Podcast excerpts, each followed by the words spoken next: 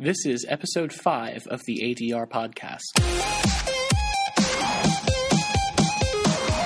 I'm recording a lot later today because my schedule was really screwed up today. I overslept this morning. Once I got out of class, I had to rush over to buy these tickets for this one event. Then I had to fill out a bunch of forms for my trip to London with this university over the summer.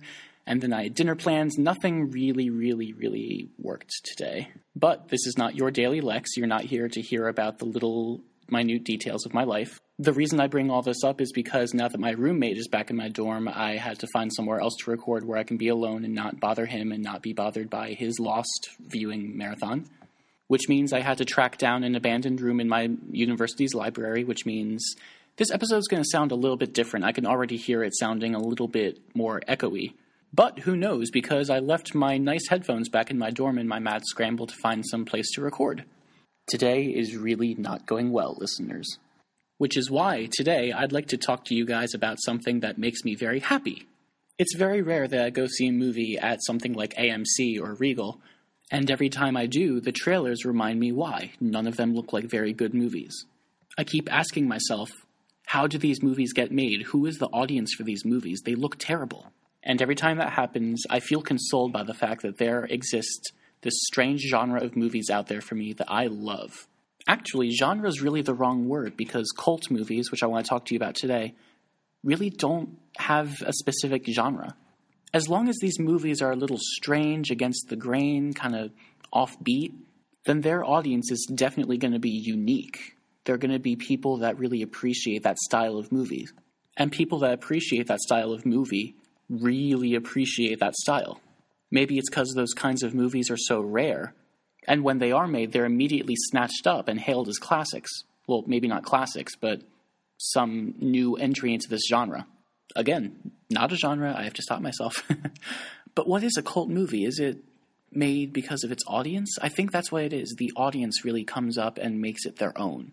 I mentioned Rocky Horror Picture Show on a past episode, and I feel like that is the epitome of a cult movie something that's made in this weird genre. It's a musical with horror movie, B movie influences, and it's great.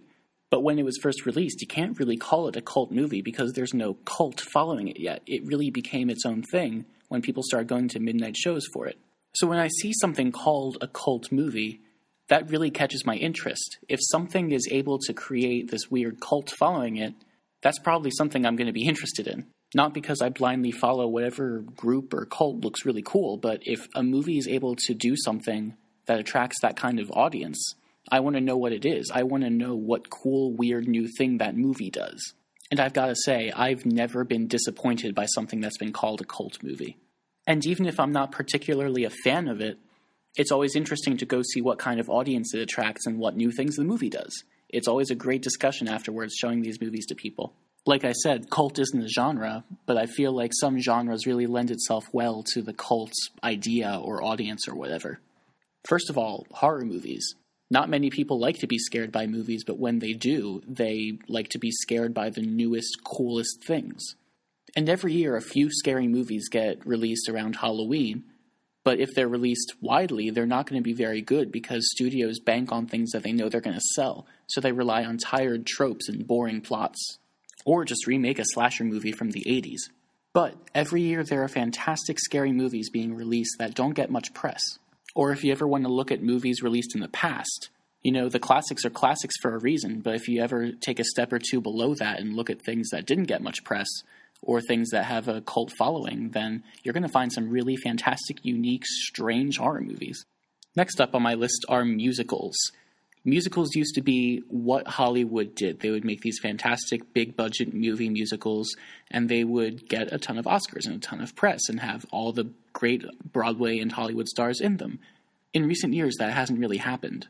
Movie musicals make for such great cult movies because the music can be separated from the movie. It can get stuck in your head for two weeks, and then you want to show your friends the movie so that they can get hooked, or that they can understand why you're singing those songs. I have a friend who was hooked on Frozen.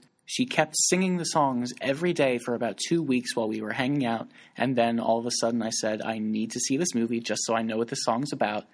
And now that movie is one of my favorite movies released in the past year. Again, Rocky Horror Picture Show, the perfect example of a cult movie. That music is extremely catchy, and people know the music outside of the movie. It's also part horror movie, which is perfect because it hits both the musical and horror movie audiences. And if you like both, then yeah, it's totally going to be your favorite movie. And then there are movies like what Darren Lynn Bousman makes Repo the Genetic Opera and The Devil's Carnival. They're both much more extreme horror movies, but they both have great soundtracks made by people that are so entrenched in the cult scene that if you like it, you're really going to like it, but if you don't, then you're not going to like it at all. Sadly, there's a lot more people that really don't like it. The audience for his movies are so small that he had to take the movies on tour himself. Him and a lot of the other people involved with the movie literally got in a bus, booked their own theaters, showed the movie to fans, and called it a tour like a band going on tour, but instead of a band, it's a movie. I don't want to say that's unheard of, but it is kind of unheard of. I've never heard of a movie going on tour before these movies.